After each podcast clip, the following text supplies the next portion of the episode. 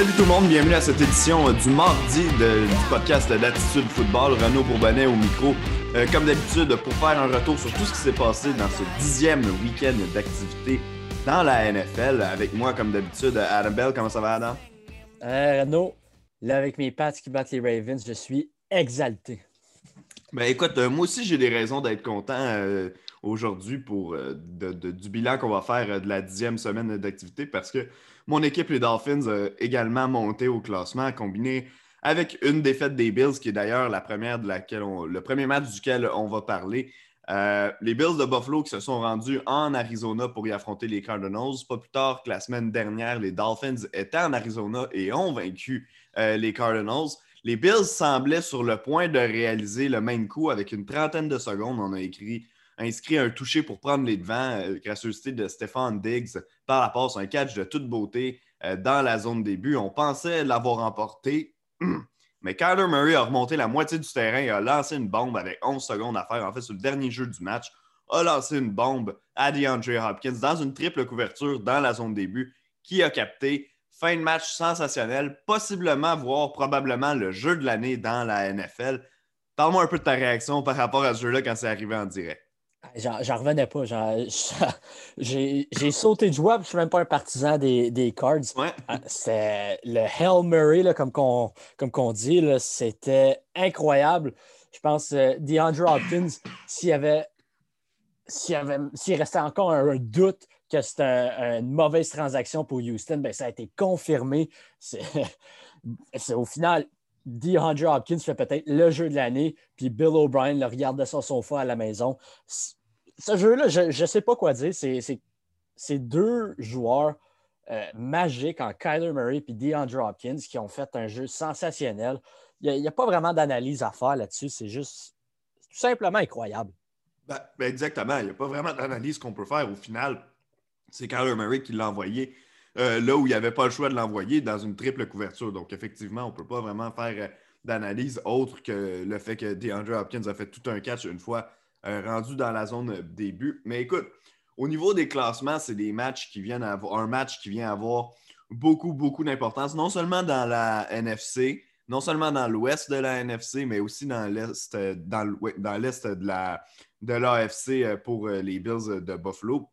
Si tu jettes un œil au classement, tu peux remarquer que les, Cardinals, euh, en vertu de la, victoire des, de la victoire des Rams, oui, contre les Seahawks, fait en sorte qu'il y a triple égalité au sommet de la division ouest de la NFC. Donc, les Seahawks, les Cardinals et les Rams sont à égalité à 6-3. Puis de l'autre côté, dans l'AFC, dans l'Est, ben, la victoire des Dolphins, dont on va parler dans quelques instants, jumelée au fait que les Bills euh, se sont inclinés en Arizona, fait en sorte qu'il y a un écart de plus d'un plus qu'un match entre les deux équipes euh, maintenant. 6-3 pour les Dolphins, 7-3 pour les Bills. Et je rappelle à tout le monde qu'il y a un affrontement entre les deux équipes au dernier match de la saison, en principe, un match qui pourrait être déplacé aux heures de grande écoute. Euh, je ne sais pas à quel point tu as regardé la rencontre euh, Cards-Bills. je ne sais pas s'il y a un autre commentaire que tu voulais faire sur le match en, général avant qu'on passe à un prochain sujet. Ouais, ben, le Buffalo, c'est une défaite, mais ils ont, ils ont quand même vraiment bien paru dans, ce- dans Mhm. cette rencontre-ci. Ouais. Ils, ont, ils ont- ils ont perdu sur un jeu chanceux, magique, peu importe. Mais Buffalo, oui, Miami ont battu euh, les, les Cardinals la semaine dernière, mais ils n'ont pas à se gêner de leur défaite cette semaine. Oui, c'est plate d'avoir une défaite, euh, euh, mais au final, les, les Bills, ça reste. C'est une meilleure équipe que qu'est-ce que je pensais. Je pensais pas que ça, ça allait se terminer sur un jeu comme ça.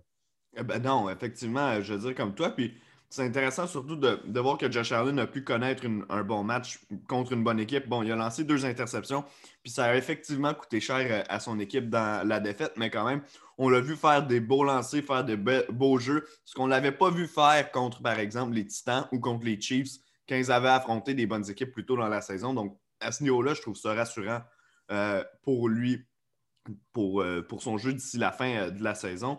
Euh, Adam, on va enchaîner les matchs parce qu'on a quand même beaucoup de sujets auxquels parler en, assez peu de temps. Euh, mais il y avait plusieurs matchs avec peu d'intérêt, disons, à 13 heures. À commencer par celui entre les Browns et Texans. Moi, je pensais qu'on allait au moins nous donner un bon spectacle. Mais non, victoire des Browns par la marque de 10 à 7. rien de spectaculaire vraiment à signaler dans ce match-là, outre peut-être le fait que Nick Chubb est sorti sur les lignes de côté sur le dernier jeu du match après avoir traversé le terrain au grand complet, à, la grande déception de plusieurs propriétaires fantasy. Ouais, ben, oui, c'est déception pour eux, déception pour euh, les gamblers, qu'il y avait un écart de 3,5. Euh, c'était quoi? C'était Houston plus 4, puis finalement, mm. Cleveland a gagné par 3. Bref, euh, Nick Chubb a coûté cher à certaines personnes, mais au final, c'est le bon move à faire. On a vu ce qui est arrivé à Todd Gurley il y a quelques semaines, puis mm-hmm. clairement, Nick Chubb ne voulait pas faire la même erreur. Donc, c'était la, la, bonne chose à faire. C'est c'est décevant que les Browns ont seulement gagné par trois, mais avec Nick Chubb et Kareem Hunt, là, il faut s'attendre à ce que les Browns jouent de la manière que Kevin Stefanski veut jouer, c'est-à-dire jouer avec euh, dominer au sol, contrôler le temps de jeu. Puis c'est exactement ce qu'ils ont fait face à Houston. Oui, il aurait voulu marquer peut-être plus de points à l'attaque, mais, au final, c'est une victoire, ça reste une victoire. Les Browns se mettent en bonne position pour se qualifier pour les éliminatoires. Oui, puis il n'y a rien qui fonctionnait offensivement pour les Texans. C'est un peu un message qui passe depuis le début de la saison, on se fiait sur cette attaque-là pour euh, essayer de pallier aux lacunes en défense. Puis on pensait même pour la plupart que ça allait fonctionner. Finalement, on voit que ça n'y va pas du tout. Euh, on a fait du bon travail, comme tu dis, à limiter les, à limiter les points des Browns dans ce match-là. Mais si tu regardes au final les statistiques, on voit que l'attaque des Browns a été beaucoup plus productive. Tu as parlé de Nick Chubb et Kerry Mount, 19 portées chacun dans le match de dimanche, 126 verges pour, euh, pour Chubb, 104 pour Hunt. Par, euh, ça, c'est seulement au sol. Je n'ajoute pas les verges qui ont été euh, cherchées, pas que Hunt est allé chercher par la passe en plus. Donc, écoute, pas une victoire sexy pour les Browns. Ce qui compte, c'est d'aller chercher la victoire puis de, rester dans la course aux éliminatoires dans l'AFC. Ceci étant dit, ça va prendre probablement un meilleur jeu de passe si on veut être capable de, faire des ravages en série. Puis ça, les Browns, on le sait depuis le début de l'année, nous l'ont montré ils ne sont pas capables de, fonctionner dans cette sphère-là. On passe tout de suite à un prochain match pour euh, aller voir tes bien-aimés Lyon, euh, Adam, qui, euh, qui l'ont emporté par la marque de 30-27 contre l'équipe de Washington. Écoute, ça a failli, on a failli se brûler là, dans ce match-là du côté des Détroit. On menait pratiquement toute la première demi, en fait toute la première demi, même en deuxième demi pour commencer. Washington a inscrit 17 points au quatrième quart pour revenir dans le match.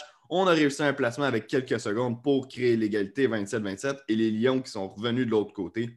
Euh, Matt Prater qui a donné la victoire donc euh, à son équipe sur le dernier jeu. Dans la défaite, Alex Smith, qui en était un premier départ depuis plus de deux ans, 38 en 55 pour 390 verges. Pas touché, pas d'interception euh, pour lui. Écoute, c'est l'élément pour tant qu'à moi qu'on doit noter dans ce match-là parce que euh, les Lions sont plus dans la course euh, aux éliminatoires. Puis Washington, ben oui, par la force de leur, de leur division, mais cette défaite-là vient de leur faire mal. Parle-moi un peu d'Alex Smith. Ben, Alex Smith, c'est. Oui, il n'a pas marqué de toucher, mais en termes de. Il n'aurait pas nécessairement pu avoir vraiment un meilleur match que ça pour, pour Washington. Honnêtement, avec un gars qui est presque mort, presque a perdu sa jambe, euh, juste lancé 390 verges, c'est énorme. Euh, ça doit être les Ron Rivera puis l'organisation, le, coaching staff de, Washington doit être satisfait avec Alex Smith. Clairement, c'est une meilleure option que Dwayne Haskins. Donc, euh, selon moi, ça va être le, partant pour le restant de l'année à, à, Washington. quelque chose à noter aussi, c'est que Akib Talib était commentateur pour cette, rencontre-ci. Je n'ai pas écouté, peux-tu le croire, je n'ai pas écouté un match des Lions, mais Akib Talib, il paraît que c'était tout un show. C'était étrange, mais bref, j'espère qu'il va, je vais avoir une deuxième opportunité pour l'écouter parce qu'il paraît que c'était entertaining. Ben oui, ben, tu me l'apprends, euh, je ne la savais pas celle-là. Euh, effectivement, je vais aller voir sur YouTube s'il y a peut-être des, petits, euh, segments. Ça risque d'être assez cocasse comme, comme situation. Écoute, Adam, on va tout de suite enchaîner avec une autre rencontre. Comme j'ai dit, on n'a pas énormément de temps aujourd'hui. On veut essayer de parler de tout, puis il y a beaucoup de matchs où il n'y a pas grand-chose qui se sont passés. Ben, Celui-là n'était pas mauvais du tout. Même qu'à la mi-temps, il était à égalité 17 à 17. Si on regarde le score final, ça n'a pas l'air de ce genre de rencontre-là. Les Buccaneers qui l'emportent 46-23 face aux, Panthers de la Caroline. Écoute, si on a pu douter de Tom Brady contre les Saints et contre les Giants il y a deux semaines, cette fois-ci, c'était vraiment convaincant. 28 en 39, 341 verges, 3 passes de toucher. si on se revenait à la semaine 2, la première fois que ces deux équipes-là s'étaient affrontées, puis qu'on disait que Tom Brady serait capable, passer la mi-saison, de donner des performances du genre, je pense que tout le monde serait assez heureux à Tampa Bay. Ah oui, ben oui. Euh, la performance de Tom Brady, euh, même celle de Ronald Jones, oui, ses stats sont peut-être. à cause de la course de 98 verges, ça, a augmenté ses stats, mais au final, il y a vraiment eu un bon match. Euh, les receveurs, particulièrement en deuxième demi, ça allait bien. Oui, Chris Godwin n'a pas marqué de toucher, mais c'était clairement la, cible préférée à Tom Brady. Les, les, Buccaneers, en général, doivent être satisfaits de leur rencontre. quant aux Panthers, Maintenant, la question, c'est l'état de santé de Teddy, Bridgewater. Jason Pierre-Paul l'a frappé au genou. Euh, est-ce qu'il va rater la prochaine rencontre? On ne le sait pas. Honnêtement, je suis quand même satisfait. Euh, je suis quand même confiant en PJ Walker. Je pense qu'il a bien paru. Euh, oui, il a juste lancé 2 en 4, mais on, dirait qu'il est, confiant, lui, derrière le centre. Tu vois le ballon, là, il a zip vraiment. Puis je ne suis pas nécessairement inquiet aux Panthers dans à, moins que Teddy Bridgewater manque beaucoup de rencontres, mais pour l'instant, on dirait qu'il va manquer au maximum une rencontre. Peut-être qu'il va même être en uniforme dimanche prochain. Ouais, ben, j'ai hâte de le voir, moi, le, petit Walker, parce que c'était un joueur vedette dans la XFL le printemps dernier. C'était en fait le, joueur qui se dirigeait tout droit vers le titre de MVP. Puis il s'est fait finalement une place avec l'équipe des Panthers. Donc, oui, c'est effectivement, c'est un sujet intéressant. J'ai hâte de regarder euh, la semaine prochaine. Si c'est lui qui est en uniforme, ben, qui, est le partant pour euh, les Panthers, comme tu dis, on pense que Bridgewater devrait rater un match. Ben, ce serait un match à domicile contre les Lions de Détroit, donc ce serait prenable pour lui. Je suis quand même excité à l'idée de, de regarder euh, cette, cette rencontre-là. Excuse-moi, j'ai perdu mes notes pendant une seconde. Je devrais les retrouver. Voilà. Ah, ben, tu dis PJ Walker, on a vu ce que Alex Smith a été capable de faire face à la ben, défense des Lions. PJ Walker, je ne suis, pas inquiet non plus. Là. Non, voilà, exact. Euh, c'est le genre de joueur qui peut s'occuper justement d'une défensive comme celle euh, des euh, Lions de Détroit. Prochain match, Adam, parce qu'on ne s'éternisera pas encore une fois sur celui-là. les Giants qui, bon, ça, c'en est un qui est intéressant. Les Giants qui l'emportent face aux Eagles de Philadelphie. Daniel Jones qui est capable de battre une autre équipe que Washington, c'est bon déjà pour mettre dans nos notes. Carson Wentz n'a pas super bien paru encore une fois cette semaine. Les Eagles au grand complet, là, je, pense que c'était. On, avait déjà des euh, drapeaux rouges de lever, c'était évident. Mais là, il faut commencer à vraiment appuyer sur le bouton panique parce qu'on va se faire dépasser par la droite par les Giants euh, qui sont maintenant à un demi-match des, euh, de New York là, en raison du match nul des Eagles, en raison du match nul que ces derniers ont eu plus tôt dans, dans la saison. Mais les Giants à 3-7 présentement, ont l'air d'être la meilleure équipe de la division. Es-tu d'accord avec moi? Ah, 100 Je pense qu'ils euh, jouent pour Joe Judge. Joe Judge les motive clairement. ça fait quelques semaines qu'on le mentionne. Euh, c'est un match bizarre parce que aucun carrière lancé une pause de dessus, puis aucun carrière lancé une interception. Mais somehow, les Giants ont réussi à marquer 27 points euh, par l'entremise des jambes à, Daniel Jones ce match-là était tout simplement bizarre. Je regarde Carson Wentz, qui était mauvais, mais en même temps, tu avais des bons porteurs de ballon. Boston mm-hmm. Scott et Miles Sanders ont bien joué. Euh, c'est vraiment bizarre, cette équipe des, Eagles. Quant aux Giants, c'est une équipe clairement qui, qui, qui joue mieux qu'ils sont supposés. C'est une meilleure équipe qu'elle est sur papier. Euh, tu sais, à, nos euh, prédictions de mi-saison, je pense que tous les deux, on a mentionné qu'on pensait que les Eagles allaient remporter la division. Mm-hmm. Mais là, avec cette victoire-là des Giants qui viennent euh, voler un match de la série, puis clairement, les Giants en ce moment ont l'air de la meilleure équipe. Donc, je pense que ça vient de brouiller les cartes, puis les Giants vont possiblement se qualifier pour les éliminatoires. Qui aurait cru cela avant la saison? Bref, si c'est le cas, ça va être euh, wow quand on va, on va regarder cette saison-là. Ben surtout, regarde l'horaire des Eagles, puis ils en ont vraiment pas un facile, surtout considérant qui ils sont. Euh, la semaine prochaine, c'est euh, les Browns de Cleveland. Euh, ensuite, les Seahawks, les Packers, les Saints, les Cardinals, les Cowboys et l'équipe de Washington. Donc, vraiment, il n'y a rien de facile, rien de donné aux Eagles d'ici la fin du calendrier régulier. J'ai vraiment hâte de voir qui va réussir à se qualifier pour les séries dans cette division-là. J'ai surtout hâte de voir avec quelle fiche on va rentrer dans les séries. quatre victoires, cinq victoires, peut-être, est-ce que ça pourrait être suffisant? C'est du jamais vu dans la NFL, c'est vraiment spectaculaire. Moi, il y a quelque chose que j'ai remarqué chez les Eagles dans ce match-là parce que j'ai regardé euh, quelques bribes de la rencontre. Miles Sanders, Boston Scott ont combiné pour 18 portées seulement au sol dans un match où Carson Wentz ne l'avait pas du tout. J'aurais vraiment aimé qu'on utilise plus nos meilleures armes. C'est clair que la position de porteur de ballon est, notre position de force en attaque. Depuis le début de l'année, Sanders a eu ses blessures, mais Scott fait du bon travail. Puis quand les deux peuvent être sur le terrain, je pense qu'il y a quelque chose d'intéressant à faire avec ces gars-là. On a préféré essayer de passer avec nos receveurs. Il y en a que dans la liste dont je ne connais même pas le nom des, receveurs des Eagles. Il y en a que oui, mais je veux dire, ça reste euh, que Richard Rogers, Jalen Regard, euh, Greg Ward puis Travis Fulham, c'est pas des receveurs vedettes, c'est pas grand-chose à se mettre sous la dent. Puis on a eu Dallas Goddard qui n'a pas pu non plus signaler vraiment dans la rencontre.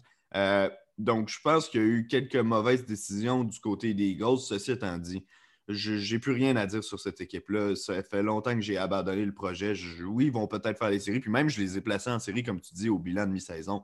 Mais dans les faits, c'est par défaut qu'on les met là. Il n'y a personne qui croit que les Eagles peuvent faire des ravages à qui que ce soit une fois la, saison régulière terminée. Non, non. Là, je me, je, me demande la question. Tu sais, les Eagles ont gagné le Super Bowl il y a quelques années. Mm-hmm. Euh, est-ce que c'est du. Est-ce que c'est Doug Pearson qui était vraiment un bon entraîneur-chef ou c'est Frank Wright qui était un excellent coordinateur offensif, puis une fois qu'il a quitté pour les Colts, ben là, les Eagles, le vrai Doug Peterson est paru. Ça, je me demande en ce moment. Là. Ben, la, question mérite d'être posée euh, avec ce qui se passe présentement avec euh, cette équipe-là. C'est la débandade totale. Je comprends qu'on a eu des problèmes sur la ligne en attaque. Là. Les joueurs qui venaient vieillissant, beaucoup de changements de joueurs, c'est-à-dire de joueurs qui changeaient de position. On a essayé de ramener des vétérans à la dernière minute cette année. Ça n'a vraiment pas fonctionné. Les blessures se sont mêlées de la partie. Mais je ne veux pas me servir de ça comme excuse pour justifier une fiche de 3-5-1 avec une équipe qui, au final, a du talent sur son alignement juste pas capable de performer. Euh, prochain match, le dernier qui était euh, disputé euh, à 13 h un des plus intéressants d'ailleurs qui a été dans cette case horaire, les Packers qui passent à 7-2 en, 20, en, ayant, en prenant la mesure et en défaisant les pauvres Jaguars de Jacksonville. Mais attention par la marque de 24 à 20. Ça n'a pas été facile pour les Packers dans ce match-là. Aaron Rodgers termine 24 en 34, 325 verges, deux passes de toucher, une interception. Euh, Devante Adams, dans ce match-là, a dû quitter à un certain point et revenu par la suite euh, pour terminer la rencontre. Il a été le joueur le plus souvent ciblé par Aaron Rodgers avec huit réceptions de loin même parce qu'il n'y a personne d'autre qui en a eu plus que cinq à part lui, puis c'est Aaron Jones, le porteur de ballon. Mais le joueur qui s'est démarqué, c'est le receveur euh, Marquez, euh, Marquez Valdez Scantling. Ça fait quelques fois cette année qu'il se signale d'ailleurs. Quatre réceptions pour 149 verges, dont une très longue pour un toucher. Ben justement, euh, des points qui ont fait la différence dans le match. Comment est-ce que tu analyses un peu ce match-là? Parce qu'on ne peut pas dire que Rogers a été horrible. Il y a eu quelques passes où on pouvait vraiment douter. Euh, je pense simplement que les Jaguars ont été opportunistes dans les occasions de marquer qu'ils ont eues, tandis que les Packers ne l'ont pas nécessairement été. La meilleure équipe l'a quand même emporté au final. Oui, la meilleure équipe l'a emporté, mais dans un certain sens, je pense que les Jaguars l'ont peut-être échappé aussi. Puis ils ont mhm. été malchanceux à quelques occasions. Euh, on pense à l'interception en fin de première demi de Jake Lutton qui donne euh, une, une, autre opportunité aux Packers de compter puis prendre l'avance avant la demi. Ça, c'était gros pareil dans, dans le cadre de la rencontre. Sinon, euh, à un autre moment donné, James Robinson qui, passe sur une longue course, puis c'est possiblement un toucher, puis finalement, au final, les arbitres euh, appellent une, pénalité fantôme d'un holding. Les, les euh, Jaguars ont été malchanceux dans cette rencontre-ci. Maintenant, est-ce que la l'a emporté? Oui. est-ce que les Packers se réjouissent de cette victoire? Pas nécessairement, parce que face de une victoire de 4 points face aux Jaguars, euh, on ne se pète pas les bretelles. Mais ça arrive des mauvais matchs. Comme toutes les bonnes équipes, tous les champions du Super Bowl ont passé, ont eu des matchs difficiles. Ben oui. Espérons que pour les Packers, ce match difficile-là est quand, même, est quand même devenu une victoire, puis il n'y en aura pas plus euh, au cours de la saison. Non, c'est ça. Je vais y aller dans le même sens que toi. Je veux dire, toutes les bonnes équipes en échappent parfois. On a vu les, euh, les Chiefs. Bon, ce n'est pas le niveau des Jaguars quand même, mais les Chiefs en ont échappé une contre les Raiders cette année dans un match qu'ils auraient dû gagner. Euh, donc, je ne suis pas inquiet à, ce niveau-là pour les Packers du tout. Ça a été un mauvais match. On a eu des blessures, on a eu quelques, quelques petits trucs qui ne se sont pas passés exactement comme on voulait, mais comme tu dis, au final, on récolte la victoire. Donc, euh, c'est pas. Euh, c'est rien de catastrophique. On efface la cassette puis on passe à la semaine prochaine. Prochain match, on a déjà parlé de Bills Cardinals. on a dit qu'il y avait eu un match, avait eu un autre match qui avait eu de l'influence dans le classement de l'Est de l'AFC. C'est celui entre les Dolphins et les Chargers que j'ai évidemment écouté avec beaucoup d'attention euh, dimanche. Victoire des Dolphins 29-21. Fiche de 6-3 maintenant pour Miami. Une cinquième victoire de suite pour Brian Flores et ses troupiers euh, de Miami. Tua Tagovailoa à son troisième départ, donc demeure invaincu comme partant dans la NFL au poste de carrière. 15 en 25, 169 verges, 2 touchés. Son meilleur porteur de ballon, Salvin Ahmed, que personne ne connaissait jusqu'à il y a deux semaines. Moi-même, je n'avais aucune idée c'était qui. Un recrue non repêché, 21 portées pour 85 verges. C'est rendu à 90 verges à un certain point dans la rencontre. Sur la dernière séquence, il y a eu des courses négatives c'est ce qui a un peu limité euh, euh, ces, verges au sol. Ça fait longtemps que les Dolphins n'ont pas eu un porteur qui réussit à aller chercher 100 verges au sol dans un seul match. Ce ne sera pas pour cette semaine, mais on est quand même passé proche. Écoute, cette équipe-là commence à faire peur, commence à être vraiment, mais vraiment intéressante sur le terrain, puis surtout commence à souffler dans le coup de très, très près aux Bills de Buffalo. Ben, c'est quoi? Ça, ça va te faire sourire, ça, mais je pense que les Dolphins, présentement, là, c'est la deuxième meilleure équipe dans l'AFC, derrière les. Chiefs. Je pense que c'est une meilleure équipe. Honnêtement, je pense qu'ils sont meilleurs que les Steelers. Les Steelers, à chaque fois, je ne suis pas convaincu. Malgré leur grosse victoire cette semaine, je ne suis jamais convaincu des Steelers. C'est peut-être juste moi. Je ne pense pas que Big Ben va être capable de, rester en santé pour le restant de la saison. Euh, je pense que les Dolphins ont vraiment une belle opportunité. Peut-être qu'ils ont pris trop de retard en début de saison, mais c'est vraiment une bonne équipe, une bonne défensive. Ce match-ci, 29-21, ça n'aurait pas dû être aussi serré. Les Dolphins ont dominé cette rencontre-ci. Euh, je pense que le, score ne donne pas justice à la victoire euh, convaincante des Dolphins. C'est une très bonne équipe. Ouais, puis écoute, ça n'a pas été spectaculaire pour toi. On l'a dit avec 169 verges. Euh, mais si tu regardes son face-à-face, Justin Herbert, parce que c'était quand même un des storylines de la, de la fin de semaine à suivre. 20 en 32, 187, deux touchés, une interception. Il n'a pas été meilleur que toi. Même, je te dirais que toi a été meilleur que lui dans cette rencontre-là. Surtout, toi n'a pas lancé une interception coûteuse en fin de match euh, au quatrième quart dans les mains de Xavier Howard, comme Herbert le fait, ce qui a vraiment scié les jambes de son équipe. Ça a permis aux Dolphins d'aller marquer encore une fois. Donc, euh, écoute, ça n'a pas été euh, un match facile pour Los Angeles. Puis beaucoup de gens parlent de leur fiche de 2 et 7, qu'il ne faut pas trop se réjouir d'avoir battu une équipe comme ça. Moi, je le répète, avant le début de la rencontre, on était en mesure de se poser la question à savoir ça, est-ce que ces deux équipes sont relativement égales? Deux équipes du même niveau? Les Chargers, on sait, ont perdu beaucoup de matchs qu'ils auraient dû gagner. Euh, des matchs qui se sont terminés par moins d'une possession, ben, par une seule possession. Euh, finalement, on a vraiment eu la preuve. les Dolphins sont dans une classe supérieure là, aux Chargers, sont même dans une classe supérieure à beaucoup d'équipes qu'on pensait peut-être sur un pied d'égalité. Ben oui, ben oui, certainement. Ben, c'est pour ça que je pense que c'est la deuxième meilleure équipe de l'AFC mm-hmm. présentement. C'est vraiment Brian Flores, la culture de Brian Flores, c'est rare pour un, disciple de Bill Belichick de finalement devenir un bon entraîneur-chef. Mais au final, Brian Flores, c'est probablement le meilleur de la gang. C'est il fait vraiment du bon boulot à, Miami. Ouais, puis écoute, les unités spéciales qui ont encore fait du gros travail, le premier touché les Dolphins, c'est un résultat direct d'un botté de dégagement qui a été bloqué puis qui a donné un très court terrain euh, à l'attaque euh, de Miami. Euh, puis si je regarde en défensive, ben, ça a été également spectaculaire pour un autre match. Il n'y a pas de joueurs vedettes dans cette défensive-là, mais ensemble, ben, c'est-à-dire qu'il y en a, mais Byron Jones notamment, mais ce n'est pas nécessairement les joueurs vedettes qui se démarquent, c'est vraiment en termes d'unité qu'on joue. Emmanuel Ogba, qui est allé chercher un septième sac en huit rencontres cette saison déjà, connaît vraiment toute une saison pour euh, les Dolphins de Miami, puis personne ne le voyait venir.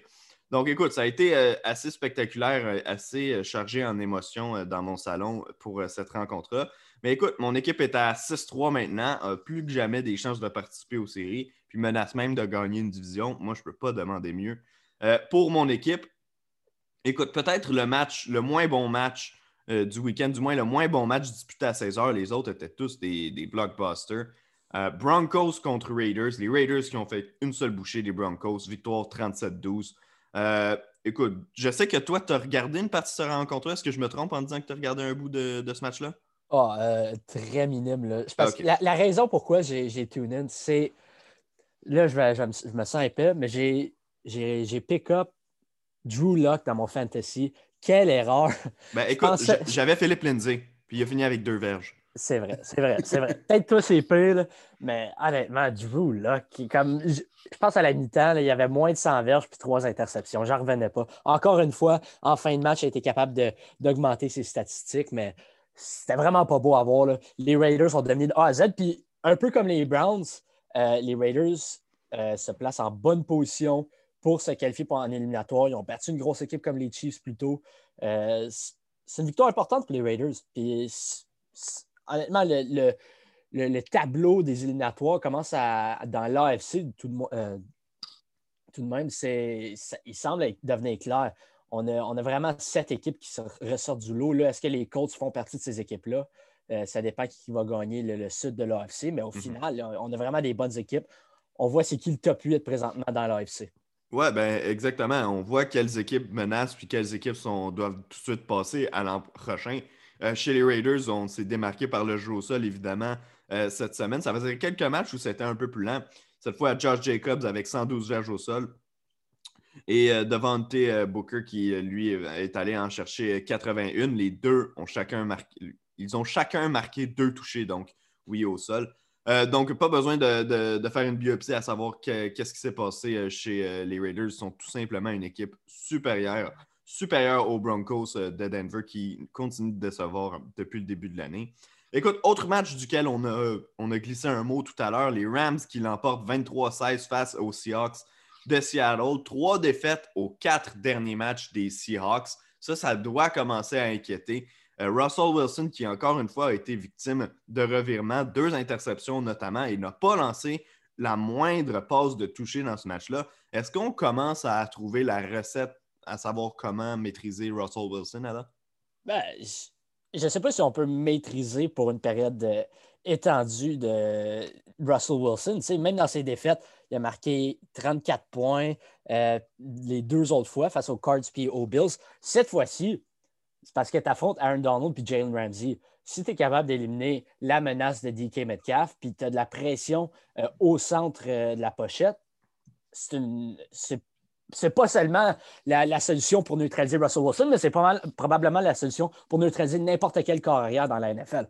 Euh, les Rams, présentement, on l'a mentionné la semaine dernière, c'est peut-être la meilleure défensive de la NFL.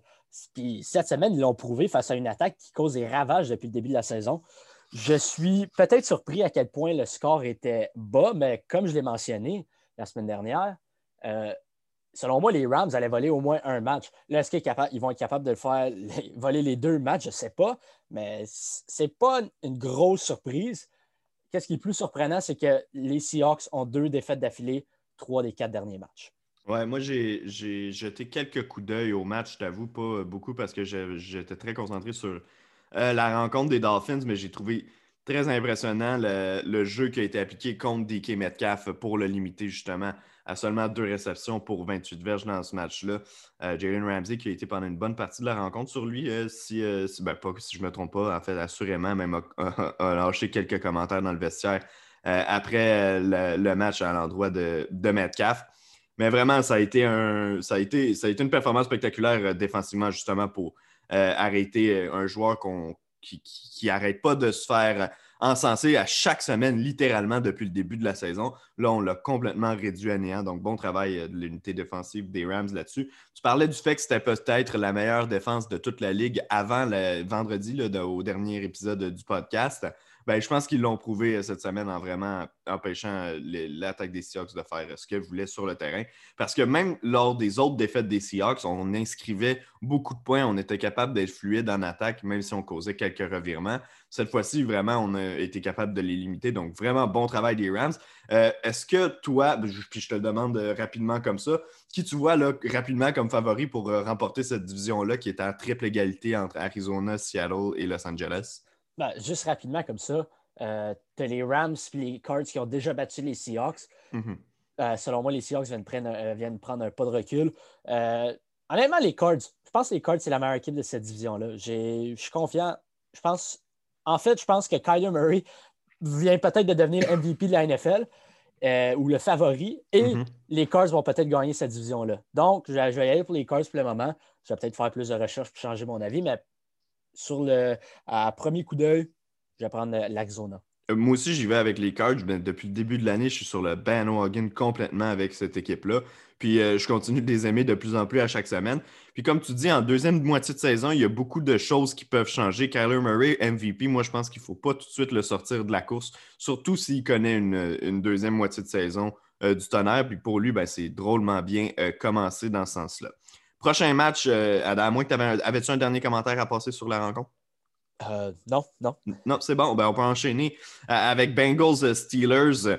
Euh, marque finale 36-10 pour les Steelers qui poursuivent leur saison parfaite. Maintenant, avec une fiche de 9-0, les Bengals chutent à 2-6 et 1. Ça a été un match un peu plus difficile pour Joe Burrow. On l'a vu euh, être imprécis à quelques reprises. Mais écoute, quand tu affrontes la défensive des Steelers, c'est difficile euh, de bien performer. Surtout quand de l'autre côté, tu as un Ben Roethlisberger qui termine la rencontre avec 333 verges de gains par la passe, 4 passes de toucher et qui a lancé aucune interception. Ouais, non, ben, tu as tout dit là-dessus. Honnêtement, la semaine dernière, comme j'ai mentionné, je pensais que les Rams allaient gagner au moins un des deux matchs. Je pensais que les Bengals allaient gagner un des matchs face aux Steelers. J'ai prédit que ça allait être celui-ci. Au final, ça n'a même pas passé proche. Euh, non, ben, ils ont été capables de mettre de la pression sur Joe Burrow, ce qui n'est pas du nouveau, mais qu'est-ce qui est nouveau, c'est que Joe Burrow était imprécis, comme tu l'as mentionné. L'attaque des Steelers était. Euh, elle, elle roulait parfaitement. Big Ben, 333 verges, 4 touchés. On ne peut pas demander rien de plus pour, de sa part. Oui, le jeu au sol à Pittsburgh, c'est encore un gros point d'interrogation. On a juste 36 verges avec, euh, avec James Conner, qui était le meneur par les verges euh, au sol. Donc, vraiment, le jeu au sol, il faut, que ça, faut que ça change à Pittsburgh parce que ça commence à être inquiétant. Oui, tu as une victoire, euh, une, grosse victoire face aux Bengals, mais ça reste les Bengals. Les Bengals qui ont une fiche de 2, 6 et 1. Il euh, faut, faut, un peu pas, euh, faut pas se lancer puis se réjouir. Les Steelers, il y a encore des, gros, des grosses questions. Je pense que c'est l'équipe qui est à 9-0 qui, j'ai encore le plus de questions peut-être dans les dernières années. Une équipe invaincue qui, selon moi, ne devrait pas être invaincue. Non, effectivement, il faut souligner le travail du gros trio de receveurs des Steelers dans le match. Deontay Johnson qui termine avec 6 réceptions pour 116 verges, un touché. Juju Smith-Schuster, 9 réceptions, 77 verges, un touché. Et Chase Claypool, le Canadien Mapletron, qui termine avec 4 réceptions, 56 verges et 2 touchés. Donc vraiment, on est bien placé à cette position-là et je m'en veux, je vais m'en voudrer éternellement d'avoir benché Johnson et ses 116 verges, un touché, 6 réceptions pour mettre Philippe Lindsay dans mon alignement qui m'a produit un gros 0,2 points. Euh, et j'ai perdu d'ailleurs mon, duel, je tiens à le souligner. Euh, prochaine rencontre, Adam, 49ers contre Saints de la Nouvelle-Orléans. Victoire des Saints 27-13. Honnêtement, Drew Brees a quitté la rencontre, puis c'est le plus gros storyline qu'il faut raconter. Là, au deuxième quart, s'est fait frapper. Ça a l'air assez sérieux d'ailleurs. Je sais que tu as écrit là-dessus hier, mais il y a des, des côtes de, de fracturées dans, toute cette histoire-là, un problème de dos également. Euh, Jameis Winston qui est rentré dans la mêlée euh, pour le remplacer. Bon, les statistiques, c'est un peu impertinent de les dire parce que l'allure la, de la rencontre, euh, c'était pas un match extrêmement serré au moment où Jameis est rentré. Euh, quand même, les Saints réussissent à se débarrasser des euh, 49ers en deuxième demi, ils les laissent pas revenir dans la rencontre. Puis on se sauve avec euh, les points, c'est tout ce qui compte, dans le fond. Avec les points, je veux dire, avec la victoire. Oui, ben c'est. Quand, quand, ton carrière partant se blesse, tant que tu quittes avec la, la victoire, c'est. Tu limites les dégâts. Maintenant, tu as probablement le meilleur euh, réserviste dans la NFL avec Jameis Winston. Mm -hmm. Là, est-ce que ça va être le Jameis Winston de, avec Bruce Arians qui lance euh, 50 000 interceptions par saison? Ou on va voir un Jameis Winston qui est peut-être plus restreint, qui a appris derrière Drew Brees, qui va prendre les meilleures décisions. C'est ça qui va, euh, qui va être intéressant à surveiller pour les Saints dans les prochaines semaines. Je ne suis pas inquiet qu'ils vont être capables de gagner des rencontres simplement par la force de leur défensive. Tu as Alvin Kamara le champ arrière, puis tu as encore un bon groupe de receveurs. Donc, je ne suis pas nécessairement inquiet. Maintenant, euh, la question, c'est est-ce que Drew Brees, sa, sa, sa, blessure, va, se prolonger jusqu'en éliminatoire? À première vue, c'est pas supposé, mais avec un, un collapsus pulmonaire, c'est. honnêtement, je n'ai jamais eu un, mais je pense pas que le, je pense pas que le, temps de récupération doit être si rapide que ça, là, non? Non, ben effectivement. Écoute, moi, j'ai quelque chose que j'ai observé parce que c'est quelque chose que je suis depuis quelques semaines puis que j'attends le bon moment pour sortir un article euh, là-dessus. Mais euh, tu te rappelleras en 2011, euh, dans la LCF, Anthony Calvio qui avait battu le record de Damon Allen pour le nombre de verges par la passe, qui incluait le football professionnel au grand complet, donc la NFL et la Ligue canadienne de football. Ben, Drew Brees est à 204 verges de battre ce record-là d'Anthony Calvio et donc de passer au premier rang de l'histoire. Sauf que si Drew Brees est blessé jusqu'aux séries, on sait que les statistiques en série ne comptent pas parmi les, dans la même catégorie que les statistiques en saison régulière et que Drew Brees en venait à, en être à sa dernière saison, ce qui est très probable présentement. Ben, il pourrait ne pas battre le record en raison de cette blessure-là. Donc, ce serait vraiment euh, dommage pour Drew Brees. Euh, et, tant mieux pour Anthony Calvio en même temps.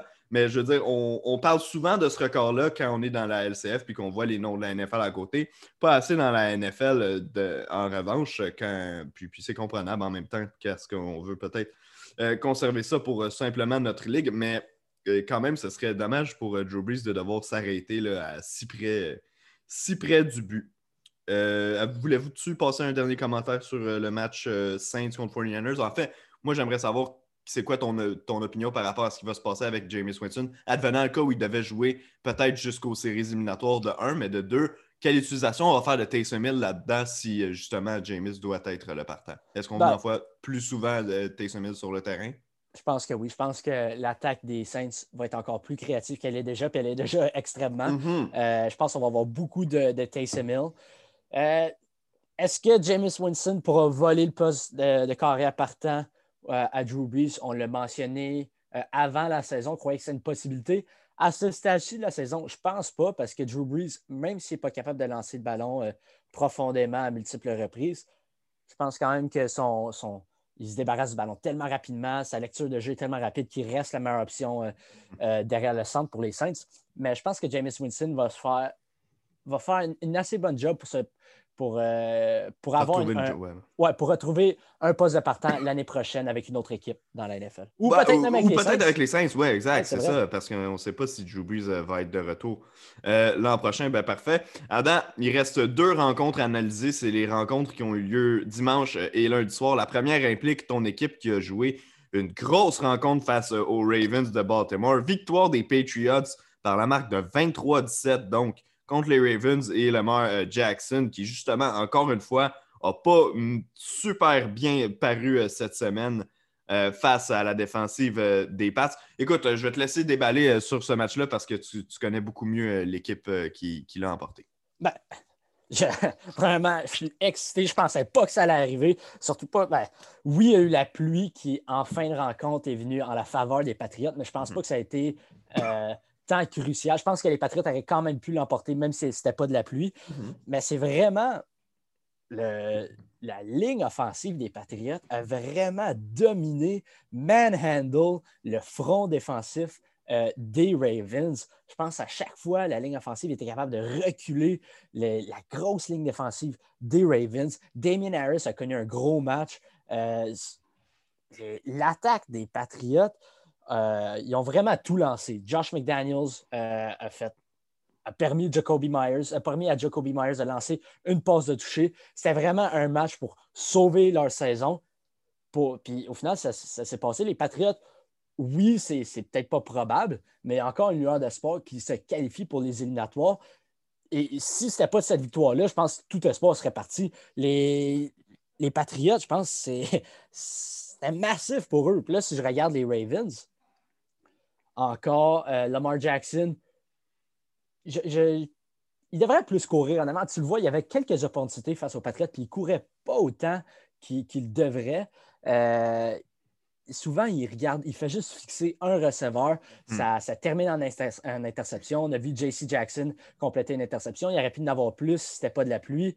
Euh, je pense, Lamar Jackson, on dit tout le temps qu'on n'est pas inquiet, on pense qu'il va se ressaisir, mais là, il faut commencer à se poser des questions parce que la, défensive des Patriots cette année, ce n'est pas celle des dernières années. Surtout qu'il n'y a pas Stéphane Gilmore, puis on n'a aucun bon joueur ou aucun joueur de renom dans la boîte. C'est très surprenant qu'ils n'ont pas été capables d'imposer leur jeu au sol autant qu'ils voulaient, puis aussi même lancer par-dessus la défensive des Patriots. Oui, ben exactement. Puis, comme tu dis, il n'y a, a, pas de joueur vedette présentement, qui est, ou du moins qui est en uniforme cette semaine en défensive pour euh, les Patriots, puis on réussit quand même à faire mal paraître Jackson. Je comprends la pluie, puis honnêtement, là, on regardait des séquences du match, tu voyais que les remises du, centre Matt arrivaient tout croche, là, des fois, dans les mains de Jackson qui devait jongler avec. Donc, je suis parfaitement conscient qu'il y avait un enjeu, sauf que cet enjeu-là était là pour les deux équipes. Euh, tout au long de la rencontre. Oui, sur la dernière séquence, on va l'admettre, le, débit d'eau semblait assez particulier là, euh, à tomber sur le Gillette Stadium. Ça avait l'air effectivement assez compliqué euh, de jouer, mais reste qu'on n'a pas fait le travail pendant 60 minutes du côté des Ravens. Puis tu parles de Lamar Jackson qui, qui déçoit pour les Ravens, mais Marquise Brown, le receveur, on pensait qu'il allait avoir une saison d'explosion cette année. Finalement, ce n'est pas du tout le cas. Cette semaine encore, mal paru. Deux réceptions seulement pour 14 verges. Tu vas me dire que le, jeu de passe passe d'abord par Lamar Jackson qui doit bien lui envoyer le ballon, et tu as raison. Euh, ceci étant dit, les gros joueurs trouvent le moyen de faire des gros jeux normalement. Puis Brown, on l'a vu échapper des ballons depuis le début de la saison, mais il y a des fois où il est juste invisible sur le terrain. Ouais, ben, ben euh, je pense pas que j'ai jamais considéré Marquise Brown en tant qu'un receveur élite. Euh, c'est c'est un gars, je pense, c'est un gadget player. Oui, il veut pas. C'est un peu une insulte, mais c'est vrai. Genre, c'est. Pas, il ne peut pas être receveur numéro un dans une équipe. Euh, non. Puis on l'a vraiment vu cette année parce qu'il y avait, il y avait quand même quelques doutes. L'année dernière, il avait fait des beaux jeux pour les Ravens. On pensait qu'il allait peut-être pouvoir prendre un plus grand rôle. Puis finalement, on a vu qu'il faut qu'il garde le rôle qu'on lui avait confié au, début, au départ. Ouais, fait que ça, c'est des moves que, les, Ravens vont devoir faire en, saison morte. Mais ouais, Marquise Brown, c'est je pense que c'est un peu ce qu'on s'attendait avant le repêchage. Ben, mhm. Quand ils l'ont repêché, les Ravens s'attendaient à un receveur numéro 2, puis il ne deviendra jamais rien d'autre qu'un receveur numéro 2. Euh, c'est un gadget player, c'est un gars qui va étirer le terrain avec sa vitesse. On s'entend là-dessus. Écoute, on passe au dernier match, celui entre les Vikings et les Bears, que j'ai dû regarder dans un drôle d'ordre. En fait, j'ai regardé, je travaillais pendant la première demi, j'ai regardé la deuxième demi, puis je suis retourné regarder la première demi euh, après euh, la rencontre. Victoire donc euh, des Vikings par la marque de 19-13 pour les Bears. Les Bears qui finalement rejoignent la barre de 500, puis je parle des défaites qui sont venues rattraper euh, les victoires. Après un gros départ 5-1, on en est né à avoir perdu quatre matchs de suite. On voit enfin les vrais Bears. On avait un porteur, on avait un receveur de passe comme porteur de ballon partant en Cardarrell Patterson. Puis non seulement il a joué receveur et, euh, et porteur de ballon, mais il joue encore comme returneur de beauté pour l'équipe et il était sur les autres unités spéciales. On l'a vu notamment sur le punt aller. Euh, euh, aller il n'a pas réussi à le plaquer finalement, mais c'est le premier joueur euh, dans la phase du retourneur qui, a, appelé l'immunité. Mais écoute, il est vraiment utilisé à toutes les sauces. N'a pas récolté des statistiques exceptionnelles, mais écoute, pour un joueur qui, en début de carrière, était vivement critiqué par les Vikings, justement, qui l'ont repêché en première ronde, pour avoir de la difficulté à apprendre le cahier de jeu. Je trouve que les Bears, ils en donnent pas mal à apprendre, non? Ben oui, c'est le joueur le plus versatile des Bears depuis. Ah, d'un niveau personnel, ça a tellement dû faire du bien, retourner se, se, botter pour un toucher. Mm-hmm. C'était incroyable. Tu le voyais dans, le visage. Chris Collinsworth, euh, c'était pas Chris Collinsworth, mais c'était l'équipe de, de, Monday Night Football, ils ont mentionné le sourire sur son visage, mais aussi le sourire sur tout le banc des, euh, Bears quand il a retourné ce toucher-là. Vraiment, c'était très le fun à le voir. c'était un bon momentum pour commencer la deuxième demi. Mais encore une fois, l'attaque des Bears anémique, ils n'ont rien pu faire. Euh, ils n'ont pas pu déplacer le, ballon. C'était vraiment poche à voir. Ouais, c'est à peine si Nick Foles est allé chercher 100 euh, verges de, de passe, évidemment pas lancé de toucher, une interception. Puis au sol, ben, on l'a mentionné, c'était Patterson qui était le meneur, puis il est allé chercher 30 verges seulement. Personne d'autre est allé en chercher au moins 10. Donc l'attaque des Bears, comme on pouvait s'y attendre, comme on en parle depuis le début de la saison, a été euh, fidèle à elle-même, soit catastrophique. Les Vikings, de leur côté, ont fait euh, du bon travail offensivement. Kirk Cousins a eu un de ses bons matchs de la saison, 25 en 36, 292 verges, deux touchés, oui, une interception. Darwin Cook, 30 courses pour 96 verges. Écoute, 30 courses, c'est pas rien pour, pour Darwin Cook. En a ajouté une vingtaine, une quinzaine en fait, par voie de réception.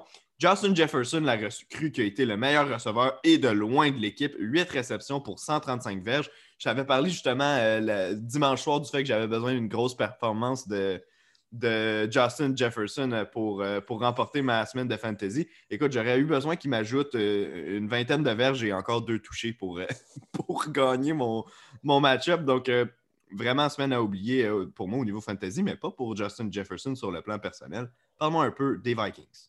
Ben, les Vikings. Dalvin Cook, ça a été difficile pour la majeure partie de la rencontre. En mm-hmm. deuxième demi, ça, ça a commencé à mieux rouler. Euh, mais ce n'est pas surprenant, considérant que, je pense, la semaine dernière, les Bears ont limité les Titans à, ont limité Derrick Henry des Titans à 68 verges. C'est un gros front défensif. Donc, euh, avoir accumulé 96 verges par la voie au sol, c'est quand même impressionnant. Euh, maintenant, l'attaque des, Vikings, Kirk Cousins a quand même bien paru. Il y a une interception que ce n'était pas de sa faute. C'est vraiment Adam Thielen qui a échappé le ballon.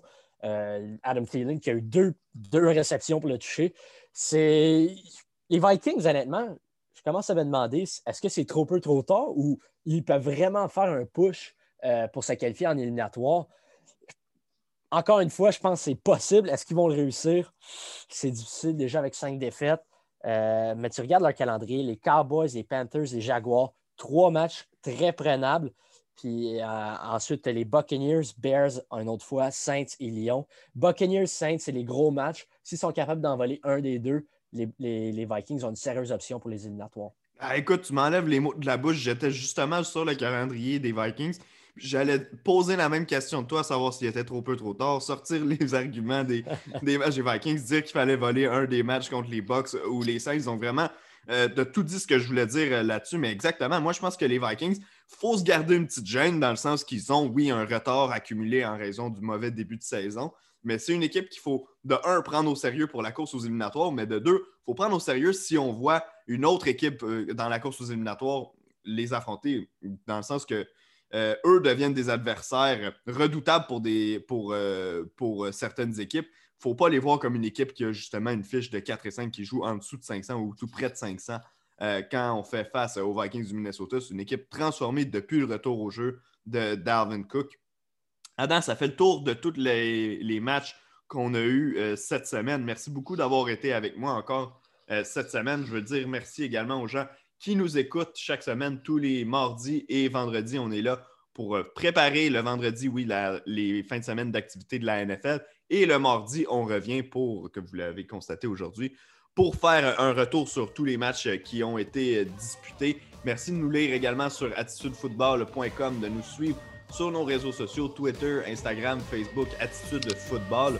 Euh, on est content de vous avoir avec nous. On voit que vous êtes de plus en plus nombreux. On a vu pendant le live Facebook du bilan de mi-saison que vous étiez plusieurs à nous écrire également. On est toujours content d'avoir vos commentaires. Donc ça, c'est un gros pouce vers le haut si vous continuez à le faire. Invitez vos amis qui aiment le football à venir couper euh, avec nous deux fois par semaine. On aime ça, avoir des nouvelles personnes euh, avec qui échanger et parler de notre sport préféré. Adam, merci beaucoup d'avoir été là aujourd'hui. Ben, merci vraiment de m'avoir accueilli. Tout le monde, on se retrouve vendredi.